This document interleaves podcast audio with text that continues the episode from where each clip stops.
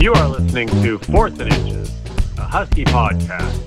Here are your hosts, Trevor Mueller and Jake Grant. Jimmy Lake and the Huskies start the game the same way that they did the week before. Unlike last week, the Huskies were not able to complete the comeback due to an ability to get off the field on third down. This is Fourth and Inches, a Husky podcast from Sports Illustrated Husky Maven channel. My name is Trevor. His name is Jake. And we are like Lopez and Betancourt. Oh, oh. Is it because the Huskies sucked this week? You brought that into our lives right now. That's salt Yeah, on wound. yeah. That is salt on wound. I that's absolutely why I did it because I think that uh, when Washington plays poorly, I think our uh, our duo is a lot poorer, and uh, you don't get poorer than Jose Lopez and Yuniesky Betancourt. Uh, hun- I, I I know for a fact we've had extensive conversation. I know for a fact Jose Lopez is your favorite second baseman in That's- major league history. Uh, I got to tell you that there's not many players that I disliked more. It, it it's just such a beautiful like picture of like the Bill Bavasi Mariner era. When I think of when I think of horrible Mariners, both are second basemen. I mean, you could see if you go legacy, like the last three. Chone Figgins, Yep. Jose Lopez, Yeah. and who's the third? You're not going to say D. Tell you, Robbie getting popped for a second PED, man. That's uh I mean, but you can't consider that a Mariner thing. Like that was one of them was. one. Yeah, I mean, he still had numbers. He still did have numbers, yeah, and he's not in that. I mean, he's in a different category because Right. obviously when he was here, I he was awesome. I would say over. I would say overpaid athletes in Washington history. Yeah, yeah. Um, so let's get to this um just really weird, wacky, unfortunate start. Uh and and honestly, the defensive side, it was it was a slog the entire game. Obviously, Washington fell to Stanford. Um DeAndre Campbell kind of said it best that Stanford does exactly what Stanford's going to do. Yeah. Uh, and it's your job to stop it. And Washington was not, not able to stop it. Yeah. Jake, Yeah, what are that- your what are your uh, thoughts? That's kind of where we're at in football, right? Where Stanford has the ability to put a lot of big guys on the field. And if your athletes aren't big and strong enough to push back, then they're going to have their way with you. And we saw it happen this week. And it was really hard to watch as a, as a fan of Washington football. You, you know what's coming. Washington knows what's coming. Stanford knows what's going, what they're doing, and you just can't stop it. And it's really, it's really hard to watch. I mean, just so you know how hard it was to watch, my wife had to leave the house to go find chores Yeah. outside because she was struggling so much being in the same room with me. I was, Yep. I was shrinking mentally, and um, it just it's it's frustrating to watch as a fan. It really truly is. But at the end of the day, I mean, if if if we're gonna get into this conversation, let's talk big picture now. I mean, I think it's a it's a an appropriate time to talk about big picture as far as the Washington Husky football program goes. You you lost. Yeah, we're definitely gonna have time with that for that. We got to digest this game. Ugh, you're killing me. I Um, know. Okay. Uh, third down conversion. di- third down conversions let's let's stick to the game then third down conversions um we i i made the point that stanford had been atrocious on third down efficiency this year uh, going into this game they were 10 of 13 on third down one of them that they missed i believe it was only one no it was two two third downs that they missed one in the third First quarter. one was in the third quarter. Yep. And the second one was at the end of the game. They lined up for it on fourth down and they got it with ease. And so basically they were 12 for 13 of their drives. Yeah. Ended in points. And and it's hard to watch. It's it's I mean, good on Stanford for sticking to a to a game plan that they knew was going to work. Um I think we were a little bullheaded in our game plan just like we were against Utah. I think we got really lucky against Utah in the fact that Utah was handing the ball over in in the second half. Right. Versus Stanford took care of the ball and clock managed really well. And that was our demise this game. Yeah, and you know, you brought up a couple of really good things. Obviously, the third down conversion was absolutely atrocious. Uh, there were times where I, I got to hand it to Davis Mills. Um, he's he's a he's a good quarterback. Uh, He made the throws that he had to make. It's really, I I I don't know how it is to be a Stanford fan because you know exactly what's going to happen all the time. Yeah. And there's been times watching Stanford, especially since they've really kind of gone downhill as it comes to being a perennial, uh, you know, top 10 team at the beginning of Shaw, at the end of Harbaugh, where there were times I'm like, man, Shaw's stubbornness is going to get him fired. Yeah. And then you watch a game like this and you're like, oh, Shaw's stubbornness is why they keep winning games. Yeah. Uh, they're they're you know what they're going to do. They're going to try to run the ball. But what I did notice is is they really rely on their blockers, uh, and, and they disguise those blockers well with who they end up pulling, and then you know the the fullback in in the hole as well. It really lends itself, and I saw this a lot with some of the players that we're going to mention here today. That there's some, I think, some major concerns uh, that it leaves them guessing which gap to fill. Yeah. And sometimes when those plays, you know, when Stanford on first down, you know, they're running the ball, they gain 10 yards. It's because they chose the wrong hole. Yeah. Yeah. So hundred percent. I mean, that's kind of been our complaint all year about this linebacker core, right? I mean, maybe not the core itself. Um, I have been very um, what's the what's the right word? Critical. Very critical of Jackson Sirmon this year as far mm-hmm. as picking picking the right gaps. And then um, when he does pick the right gaps, he tends to get pushed around a little bit and uh, ran through. Um, and it's, it's at points it's really frustrating to watch but there's also points where you see a glimmer of hope in Jackson and, and he makes the right play and he you know he had a yeah and it sucks that it was completed but he had really nice coverage um yeah he did. out, out in the open and he was there. He just um big boys aren't flex- just big boys aren't flexible. Yeah. you know they're, they're just they can't get their body around. His arm just wouldn't extend to the right angle, and and unfortunately, it was a nice throw and a nice catch. But I, I even though that was completed, I still liked how he played that route. So. Yeah, I did too. He, I, I felt like he turned his hips a little too late, and that's why he was a step behind. And uh, but I mean, if he turns his head around just a half a second early, he probably knocks that down or catches uh, it yeah, I mean another another issue that I'm seeing is from the strong safety position with um, Asa Turner. Um, he's also one of those guys that um, has been in the past uh, pretty good in the run uh, to stop in the run. Yeah. And again, his angles weren't necessarily as as clean as you'd like. Um, and then I think it, he's he's maybe second guessing himself a little bit, even in coverage. He's a little bit late getting over. Um, Keith Taylor again. I mean, great, great position. Uh, you're gonna. We can debate whether or not that was a catch for the end till the end of time. Right. Uh, my opinion is it's. I mean, I have a little bit of purple colored glasses on. I would say it probably was incomplete. But if I was a Stanford fan, if there are any of those, uh, I would say that that's you know that's probably a catch. So uh, a lot of plays were a big deal, but we did have a question that I want to um, talk about. Is uh, it's from Jason Beatty uh, on Twitter, and he asked why the defensive line was um, lining up about a yard off of the line of scrimmage.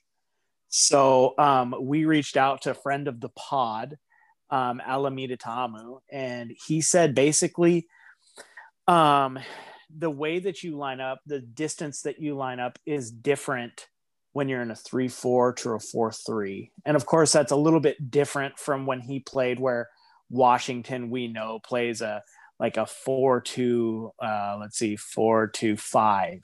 Yeah. So um, he said that uh, on uh, often in a three four, you're gonna line up away um, to give yourself room to see where those holes are. Um, but Washington was in a 4 3 where he said usually you're closer and you're plugging those holes up. So, um, you know, that is something that maybe uh, if they're staying in the 4 2, you can see them make that change. But um, honestly, defensively as a whole, it looked like the scheme wasn't working and, and Washington still wanted to make sure uh, that nothing went over the top for the most part. And so you saw some of your safety play with Kyler Gordon and Elijah Molden in some cases, uh, 15 yards away from the line of scrimmage. Yeah. And that, I mean, that's a really good point, too. Let's not forget at one point, Davis Mills was the top rated quarterback recruit in the nation, right? Right. Fling the ball. And, um, that's really hard to play defense against, especially when Stanford's doing at will what they want on the ground. And yeah. it's hard to justify bringing eight in the box if Davis can just take a shot over the top and torch you Right. with one play versus having Stanford carry the ball 10 times and, and kind of, you know, it's mm-hmm. Washington's defense, their coordinators and their players were put in a very kind of awkward position for this game because we couldn't just line up with our normal defense and stop the run. So as soon as Stanford was able to run against us, it really opened up as many options as possible for for David Shaw. The- the- They could do what they wanted, when they wanted, how they wanted, and it shows in the conversion rate of third down. It shows in the yards for Mills. Davis Mills had 250 yards. He had a touchdown. He had no turnovers. He was really close to a couple. Yeah. Um, but that's just being, you know, part of the game. That's, I mean, if you fling the rock, you're you're gonna be on the verge of, of a turnover here or there. But um, you, for the most part, their play calling was impeccable. And uh, as a defense, that's really hard to uh, to to game plan and adjust for. And we made some adjustments in the second half again. Um, the the the world is not all doom and gloom right now. Uh, yeah, we were down 24 to 3, but we made adjustment adjustments at half, especially with our offense. Um, in in two halves of football, the last two games, we have three points. Um, and then the other two halves we have what do you what do we got trev? We have 24 and 16 Yeah.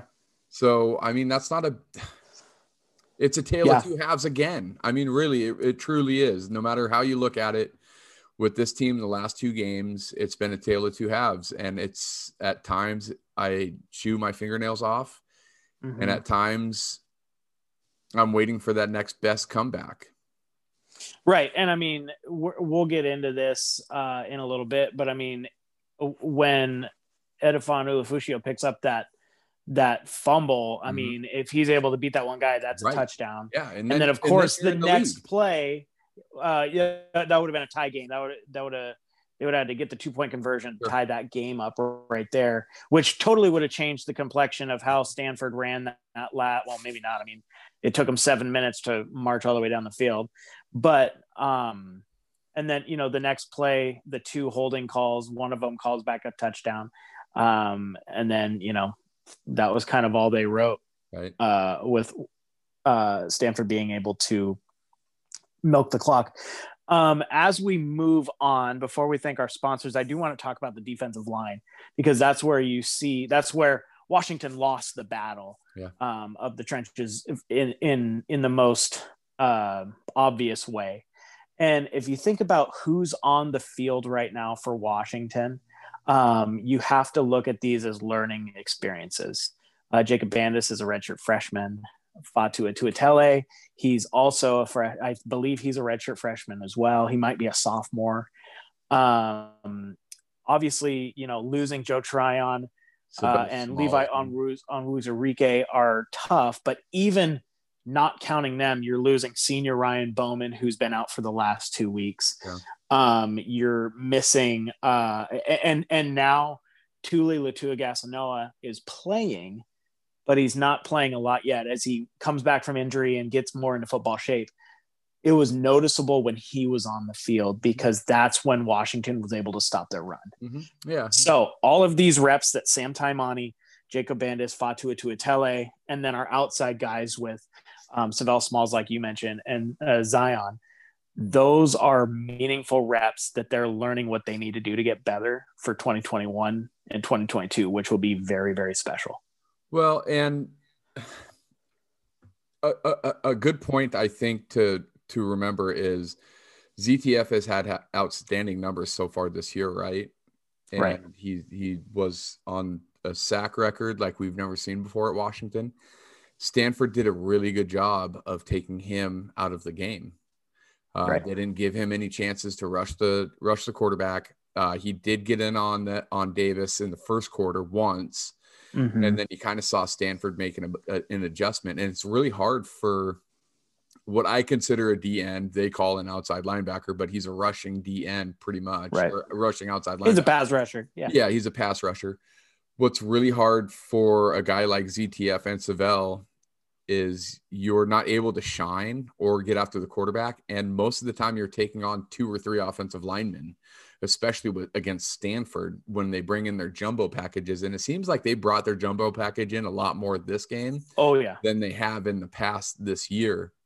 Mm-hmm. So again, you kind of have to give um, Shaw the nod there in understanding that Washington's bread and butter this year has been the pass rush and the ability to take that out of our hands really hurt this defense this this week. It's so you're right and it's so frustrating cuz they've done it 2 years in a row. We saw it firsthand last year. Yeah. Is it's run run run and then uh, they do these three step drops yep. that um, you're catching you're getting the entire defense to take a full step forward. It's like hitting a fly ball over an outfielder's head who takes that first step forward. Then it's, oh, it's a pass. Everybody's yelling pass. And there's just enough daylight for him, and he's an accurate guy that he can he can make the plays. And and really that's what doomed this Washington defense. Yeah, absolutely. Absolutely. Looking at the offensive side, um, you know, Dylan Morris uh, again, a tale of two halves. Did not have the best first half of the football game. Um, overall stat sheet doesn't look bad. He ended up with two or two more passing yards than Davis Mills did. He did not throw a touchdown. The he did throw a touchdown. The one that he threw got called back, right. like you alluded to previously with the holding call. Um, the the good side to this. Oh, let's start with the bad first, okay? we didn't see Cotton until Cotton, the third quarter. He was not game planned for um, as far as this Washington offense goes. I don't know how you lose sight of the of the best tight end in the in the conference. Uh, there were it was like of, the first two throws were to Devin Culp. Yeah, and, and which was cool to see him make a catch, but come on, not, like he's not been your bread and butter this year. He, I, that was his they, first catch record, like first recorded catch that wasn't called back. Yeah, and they showed it on TV a couple of times. We just flat out missed Cade Otton running down the seam, wide, wide, wide open. open. A, if you're Stanford, how do you lose sight of Cade Otton? B, if you're if you're Dylan Morris, that should be the first look, first check. Yep. Yeah, is Cade Otton. Mm-hmm. So he just flat out missed him. Um, the good news is, without Puka and Terrell Bynum, you finally got Ty Jones going. Um, yeah, Ty, he, Ty, those were that was an amazing catch. Ty Jones went up and got the ball, and you saw what happened when Ty Jones goes up and gets the ball. Right, he's got big, strong hands. Yep, I've been clamoring for that all year out of Ty Jones. Go, mm-hmm. go attack the ball. That catch he had was incredible. Yeah, where he cupped the ball. Yep. So, um, that's also really liked what I saw from Rome Odunze. I did too. Um, he's young still. He has a little bit of case of the drops. I think he gets happy feet looking forward, trying to get that big play. I think if he reels it in a little bit and and secures the catch, the big play will happen. He's that good of an mm-hmm. athlete that he doesn't need to go looking for the big play. He can catch the ball, gather himself, and still have enough burst to be an explosive player in this offense. And I, I just think that's. He's a true freshman. It's just going to be a learning curve. Same as Jalen McMillan. Jalen McMillan yeah. a really good wide receiver for this team too. It's just going to take uh, some growing pains.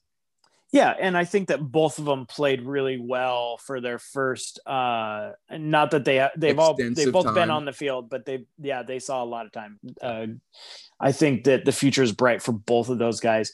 Uh, the reason I I singled out Rome Odunze was that crossing route he caught over the middle where he where he he full extended uh, one hand out, snagged it. I loved it. Yeah. Um, I think that they're, I mean, losing both Puka and Bynum having guys behind them that are that talented is good and the drops will stop i mean those there's a lot of examples of really good receivers uh, dropping a few balls uh, as their first action. So I'm not worried about that one bit. What I am worried about is a, a little bit of the offensive identity when it comes to running the ball between the tackles when Stanford is loading the box. Um, I, I don't know how long a coaching staff waits to um, open it up a little bit more for Morris early because uh, we see when the defense is uh, allowing balls in front, he can make plays. And, and even, I mean, he threw a couple of uh, nicer deep balls why aren't we seeing that in the first half to loosen up the defense when you have a freshman quarterback? Yeah. Exactly. When you have a freshman quarterback, yeah. Uh, one of the things that you can do to help him is to get him in rhythm early and loosen up the defense, uh, get those nine out of the box so you can start running the ball up the middle with your big offensive line. I'm not a coach. I don't get paid to do it. So I I'm not sure the reasoning for it, but we've seen two games in a row where that philosophy of of running it up the gut uh, on first and second and long uh, isn't producing what we need. And that was against one of the worst run defenses in the Pac 12. I mean, this isn't Stanford from the early 2010s. Like, this is that defense. We made that defense look a lot better and we're going to talk about turning points when we get back from thanking our sponsors. Our first sponsor is Mercury's Coffee. Uh, they started in Woodinville, an organic coffee roasting. It's turned into eight locations on the east side. They got coffee, they have sandwiches, they have pastries, they have their own bakery in house in Bellevue. And our other one, Jake, your favorite? Tammy Cotton. After after this cotton. week, she's my favorite cotton by far. uh, State Farm Representative Tammy Cotton out of Seattle and Friday Harbor. We, me and my wife actually just called her last week to check on some rates, and she just got her got us a cheaper rate. So make sure to check her out. She will do you a solid like she did me. Get to a better state. Get state. Jake, what am I wearing? Khakis always. Don't ask me anymore, people. I'm always wearing khakis. And yes, yeah. I know I sound hideous. No, you don't. You got a voice of an angel. It's a split between right. Fergie and, and Angel. that, that's that was a good reference. um, all right, Jake, what is your offensive turning point for the game?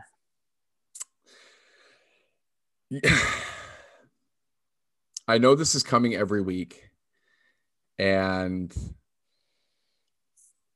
I had a really hard time with this one. I still am. I'm, I'm debating. I almost said that there wasn't one. Um, the third quarter drive, the, it coming out of the locker room was a huge turning point for us, where we finally started seeing some rhythm and some offense. But I'm gonna go with Ty Jones's catch, um, the one-handed uh, kind of Odell Beckham ish catch um, that kind of lit a fire under that offense, and they they really started moving the ball really well after that, and that led to a touchdown. So I'll go with that Ty Jones catch.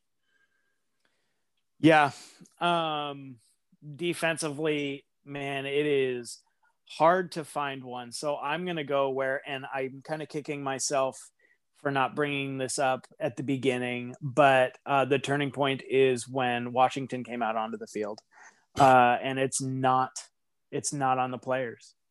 That is a coaching issue. Uh, Pete Kwiatkowski, Jimmy Lake, and the position coaches uh, I think that this coaching staff is the coaching staff to take Washington to the next level. I think they're fantastic coaches, but two weeks in a row, they've been exposed by not getting their guys ready. And that's something that they can fix themselves. Um, we've been talking about players a few times, and, and shame on us for not first bringing up the coaching staff that's putting these kids in the position to not succeed. Um, this is the big referendum that I see and until Washington comes out defensively with their hair on fire and Washington on the offensive side comes out on their hair on fire, all these other things that we're talking about don't mean anything. And and here's your chance, right? You yeah. Have, oh my a, gosh, yes. You have a gift wrap in front of you right now. We just we just went down 21 to nothing to Utah. We just went down 24 to 3 against Stanford no better chance with the Pac 12 North on the line against your arch nemesis from yeah. forever. Um, you're playing Oregon. They have, they've actually, as, as doomsday as it is for Washington fans, Oregon has been exposed more than we have been, right? Is it Doomers Day? Doomers Day. Doomers Day yeah. is, um, what's today? December 7th is Doomers yeah. Day. Um, Oregon has been exposed worse than we have. And if you, as a coaching staff, expect to take this team to the next level, no better time to do it than now. Get this team prepared, light a fire under their ass, and get them ready to go against Oregon. If if you want to stop all negative talk about your coaching philosophies and the way that you're doing things, go beat them up because now is the perfect opportunity to silence the crowd. Yeah, you're absolutely right. And we'll get into this more in our pregame, but I think, I mean, obviously, every game that Jimmy Lake coaches is the biggest game he's coached because he hasn't coached that many. Right. But the ramifications that this game could have um, on the trajectory of both programs is astronomical. For sure. Um, there, there are guys that are um, picking between Washington and Oregon. Right. There now. are guys that um in in in the 2021 class and the 2022 class and the 2023 class and forever. Yeah. Because these are two of the more the better programs in the, in the Pac-12. There are hundreds of kids in the last 10 years that have chose between had Washington and Oregon in their final four. Right. Um you go out and you make the statement that Jimmy Lake's team plays with um, energy, uh, they're the team that's going to be going to represent the Pac 12 North. Yep. Um, and that you're going to get, and then of course, you're going to be developed and you're going to have a better trajectory in the NFL. Um, you put those together, not only can you cement yourself, but you can really cement them as that second team in the Pac 12. For sure and and Chris Petersen laid down the foundation and the groundwork to be yeah. able to constantly represent the Pac-12 North in yes the championship game. We've done it. We've mm-hmm. been there. It's kind of been a split with Oregon and us. The players are here. The mentality is here. Jimmy Lake's philosophy is here. He's been here. It's the same defense. It's I mean it's pretty close to the same offense, really. Um, and here's your chance to start your first season as a head coach on top and to stake claim in that mountain and say, This is my conference. My first year here, I'm in the Pac 12 championship game. And you don't right. have to win it. Obviously, we want you to, but here's your chance to solidify your spot in the Pac 12 championship game every year. You come out your first year, you get there, you could win it, and who knows where that takes you from here right? It's only going to help.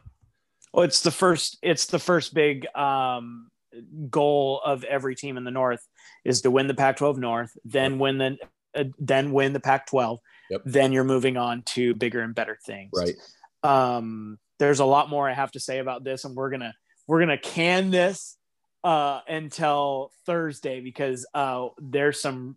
But I, I have I some don't wanna. really good stuff. but I know, don't- me too. I wanna, I wanna talk. I know the teacher in me's coming out. It's time to do grades. I just had to send report cards home last week. Oh, bummer. Did you Yep. flunk, did you flunk me? Uh, no, I gave you an A for effort, and I gave you a B plus for looks. Oh, that's the nicest Um, thing you've ever said to me. yep, yep. Uh, and I gave you an F on knees. On knees? Yeah, your Yeah, knees are bad. I, I- Yeah. I know. I know. Yeah. I Yeah. give myself an F on knees. uh, and your back is trending downward. I'm getting older. All right, so uh, go ahead and let's talk quarterback. I will give him a C plus. C. Yeah. I will give him a C. Uh, 1st Mhm. half, I'll give him an F. Second half, I will give him a B. B plus. Um, it's not his fault that he wasn't given one more chance to make the comeback. There was plenty of time on the clock when Stanford Right. got the ball back. Our defense is the one that could not um, could not get him the ball back. So Right.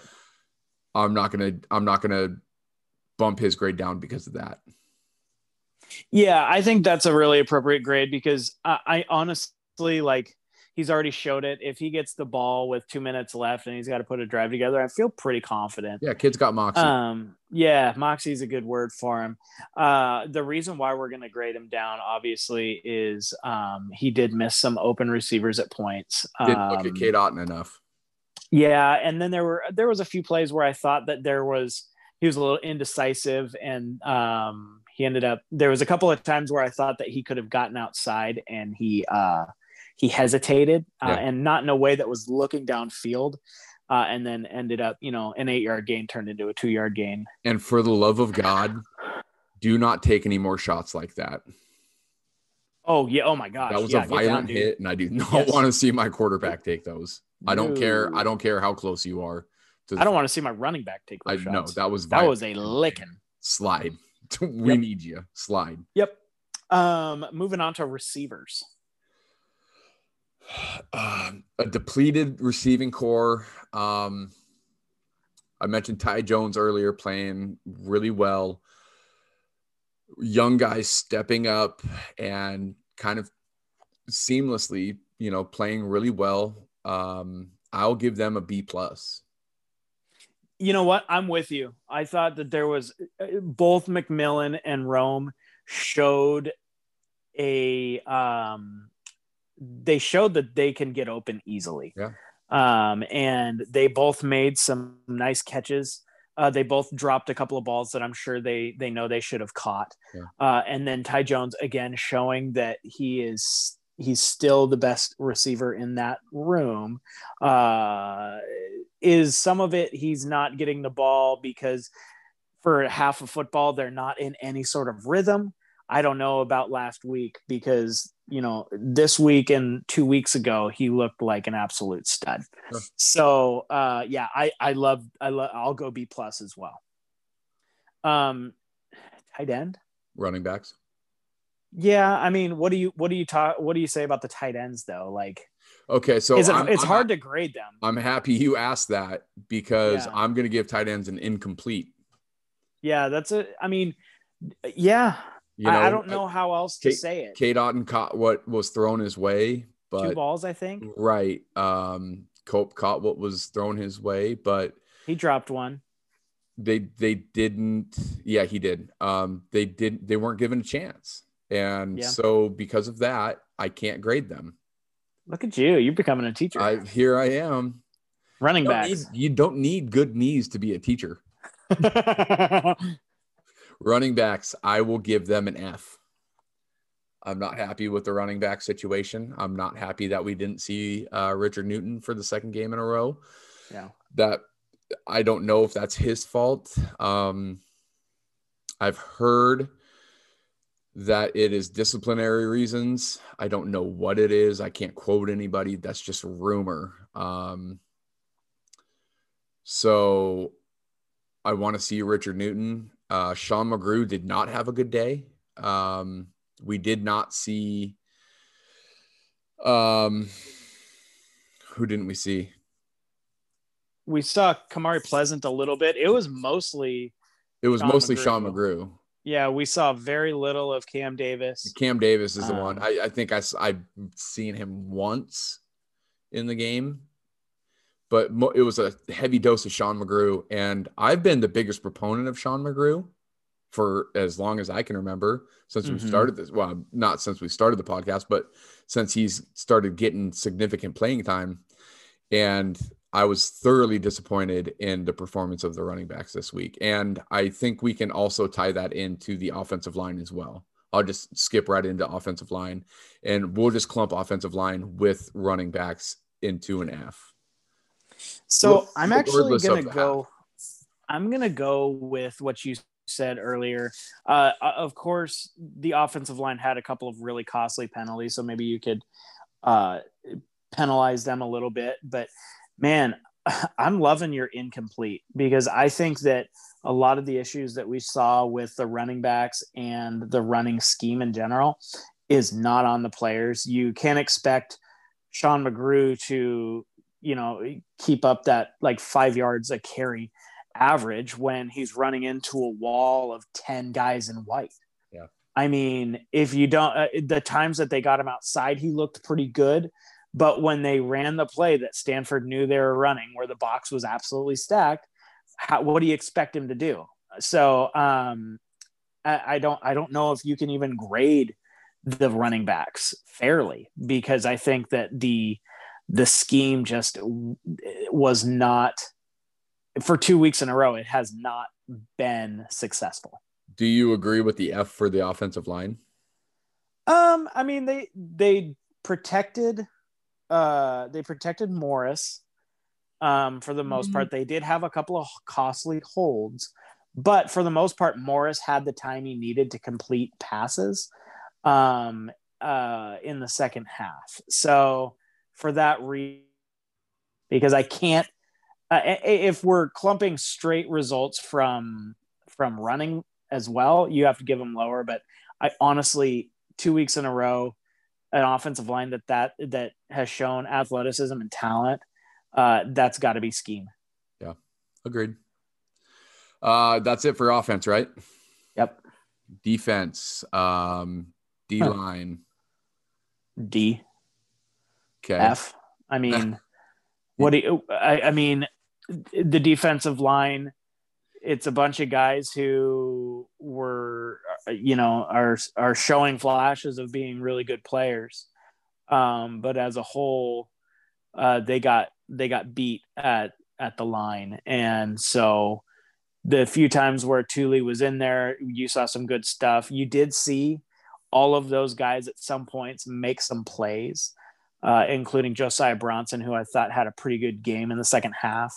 But when Stanford scores on the first five possessions, including an entire half of, of, of Touchdowns, touchdowns or, not, or not field goals. just touchdowns. There was one field goal at the end of the game, at the end of the half because the the time was Um, out.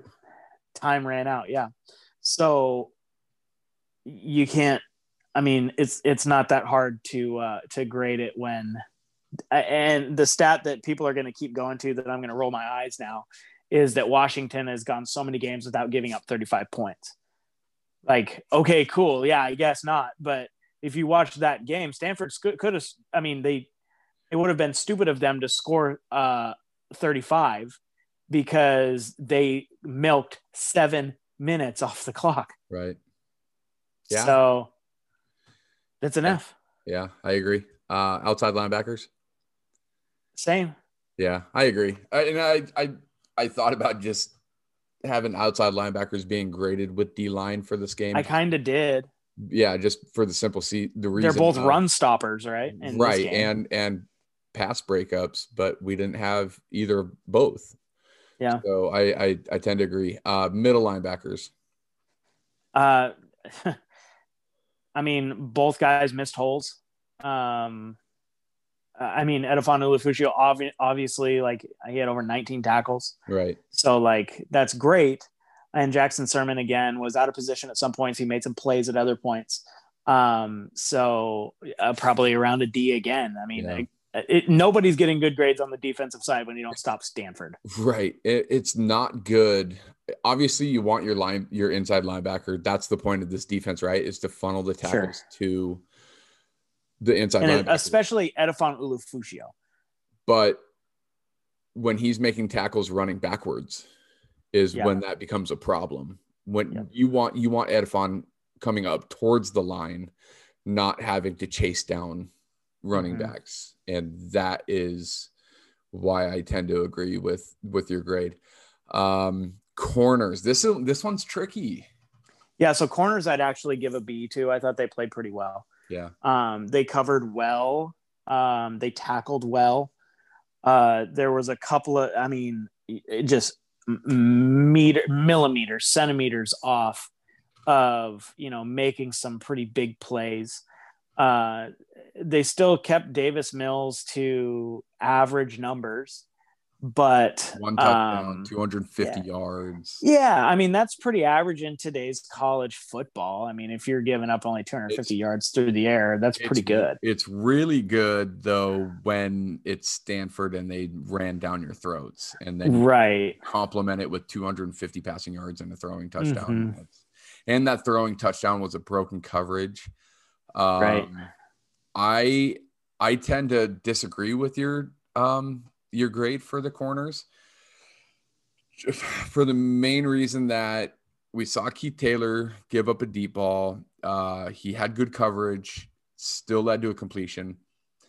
Um, McDuffie gave up a huge third down conversion. Yep. Um, and Yeah. then- so maybe drop them down to a C because some of those third and longs that was on the corners. right, and so I for that reason I'll give them a CC minus. Yeah. Um, they did play all right. They played they played relatively good, but they Mhm. did miss on some balls, and that's Right. what's going to drop my grade. Um, safeties. Not good. Um, I think this is where you saw the issues with with the uh, secondary was the safeties getting there late. So I'm going to give them a D. Um, uh, I think you know when it comes to somebody like Asa Turner, he needs to remember how good of a player he is. I think he's thinking a little too much. Um, he's taken. He, I think the game has sped up on him maybe a little bit. He's his routes aren't great, and then he's not tackling with the authority that we saw him tackle with early in the season. So um, I think for that reason, Alex Cook uh, has been put on. He's he's now on the second team. Um, Kyler Gordon is now the starting free safety. So um, you're is- getting your best players on the on the field. which is so weird too because where did Cam Williams go? You know, That's Did a he- great question. he mess up that bad and still hasn't learned the coverage? So starting as a true freshman and then Yeah. losing a spot last year and then never he, he got on the field last week. Um, and I th- thought I saw him on the field this week a couple of times he was not on the field this week. at all. No. So where did he go? He must be really struggling with defensive concepts. And so what I've seen is uh obviously like the defensive backfield is so fluid. I mean, there was a lot of those times yesterday or Saturday where you saw Elijah Molden lining up at the free safety spot. So it really I'm I'm really thinking that what they're doing is they're just putting their best five defensive backs on the field. Um and but with that being said, like we saw how good uh, Cam Williams can be. We've also seen that there's definitely some learning curve. So I, I, and we, we don't see practice. We don't really know what's going on, but the, a little bit of sample size we saw, um, he's coming in a little too hot. He, he doesn't break down as well as I think uh, Washington, the Washington coaching staff really wants is maybe not the big hits, but um, making the secure tackles. tackles. So, uh, but I mean, No. if you look at next year, uh, Keith Taylor said, uh, had his senior day. Elijah Molden had his senior day. So you're looking at um, Alex Cook, you're looking at Cam Williams, and you're looking uh, Dominic Hampton and um, uh, yeah, what's the other guy? Uh, Julius Irvin. Yeah. Um, those are the guys that are going to compete. There's two to three open spots. So here, here, I guess here's a, situ- a scenario for you. Okay. Um, you said Kyler Gordon is now listed as a free safety and potentially the first string, first team free safety. That's what he's listed on for this week. Yeah. How do you feel about instead of Kyler Gordon putting Elijah Molden back there, who is your surest tackler and your best playmaker, and then mm-hmm. you sticking Kyler Gordon in the slot corner? I'm I'm sure that's what you're going to see. I mean, has to be.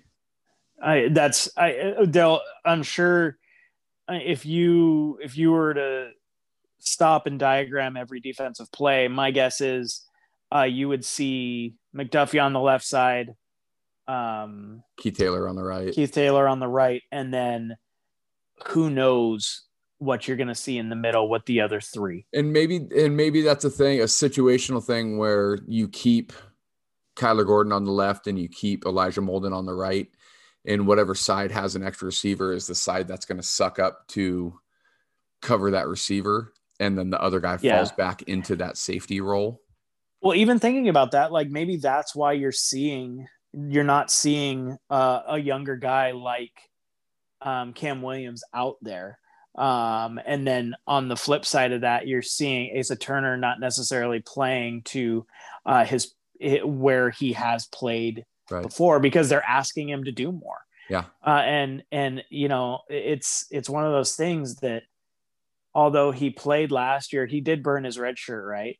Who? Uh, Cam Williams. Yeah. Oh yeah. Yeah, he played most of the games. Yeah. So you're still looking at it next year. He's going to be a red shirt sophomore. So he's got three years after that because this this year does not count. Right. So he's it is well it's, it's got to be frustrating right now i mean for him if you if you're really pushing him back redshirt him next year yeah i doubt that happens um i mean it could coverage and he's right then he just won't play and he'll you know uh, once you get to where you're three or four years in the program you're not playing um, often that's when you see uh, transfers, and I don't think he's going to transfer because I think he is a special player. Yeah, I agree. As do you. Yeah, oh, yeah. So um, that's kind of so. Before we go, I do want I, I I stopped you a little bit, and then we talked about it. Um, I want you to take a step away from the trees and look at the forest and the overall outlook of this Husky program. Yeah. Um, as Husky fans, it's really hard to see the big picture, right? We alluded to it earlier. We talked about this Oregon game coming up. Um, it's a it's a majorly important game. We still have an opportunity to play in the Pac-12 North Championship. We talked about before the podcast. You and me talked privately. Um, because I'm petty, I don't think that we should play this game because it's a total slap in the face to Oregon, and we would go to the Pac 12 championship game regardless because we only have one loss. And I think it would be hilarious to screw Oregon over like that. On the flip side, I am a competitor. Uh, I I talk about how many times I dunk on you. Um, I want to a competitive eater now. I want to I want to win. You know. Um, and and Jimmy Lake is the alpha competitor, right? That's why he is where he is because he wants to play Oregon and he wants to smack Oregon around the field. Um, we are in a, despite the loss, not we, Washington's program is in a phenomenal position for the rest of Jimmy Lake's career because losses happen, right? Losses that you don't expect to happen happen. And that's just, that's why you suit up. That's why you play football because on any given day you can lose to anybody and that's okay because Jimmy Lake already has us in a position to win a Pac-12 championship in his first year even if it doesn't happen the fact that we were one game away playing Oregon to go to the Pac-12 championship says major accomplishments about Jimmy Lake's first year he could have this program could have taken five steps back. We could have lost recruits. We could have come out, you know, to, with the Utah and the um, Stanford situations in the first two games and gotten beat out of the water, but we won, and this team will continue to win. And as fans, I think we need to remember that it's football, and mm-hmm. losses happen. We're not Alabama and even Alabama loses, right? Alabama loses too. Yeah, I mean it, it happens. It's football. Um, I don't think we need to be calling for anybody's head. I don't think we need to be calling for Jimmy Lake's head, Kwiatkowski's head, Ikaika's head, um, or players especially. Man, these guys are kids. They're playing a fo- they're playing a football game, and uh, as fans, we should just be we should consider ourselves lucky to watch the next great Washington football coach yeah, I think that's really well said. And I guess just to piggyback off of that is this roster is absolutely loaded with really, really young talent. Mm-hmm. And this Jimmy Lake has done a very good job coming in and keeping some guys that uh, are in this 20. I'm kind of getting my recruiting hat on, but this 2021 class is very talented. Uh, and there's a lot of guys that might not have the star rankings that Washington fans are looking for, but these are guys that fit the Washington program so well. Uh, and and just looking at the guys who uh, are making, you know, learning is making mistakes, and the guys that are making mistakes right now are guys that are going to be in the program for two or three years, mm-hmm. Uh, who are immensely talented. Uh, if you look at this offensive line, when Tuli's in there that is a very, very good offensive line. And so, with a year of, uh, uh, it's hard to play at the line of scrimmage, especially when you're young. That takes the time to develop. And instead of having these guys sitting and not playing, they're making mistakes for everybody to see. But that should be something that we uh, are encouraged by. Uh, because from what I've seen from Faatui Tuitele, and Jacob Bandes is they're going to be the next great defensive lineman at Washington. And that's a really, really important thing to understand. This team develop team knows how uh, going to rise to the occasion and have that energy from the start of the game to the end of the game. They've now learned that they can't pick it up at halftime. Yeah and the coaching staff is going to make those um, adjustments. Yeah. So 100%. Go go go beat Oregon. Go to the Pac-12 championship, yep. and uh, everything shoots from there. Absolutely. So that'll do it for us. For Jake Grant and Trevor Mueller, go dogs. Go dogs. And our music is brought to you by Jacob Falkerson from the Other Side of It podcast.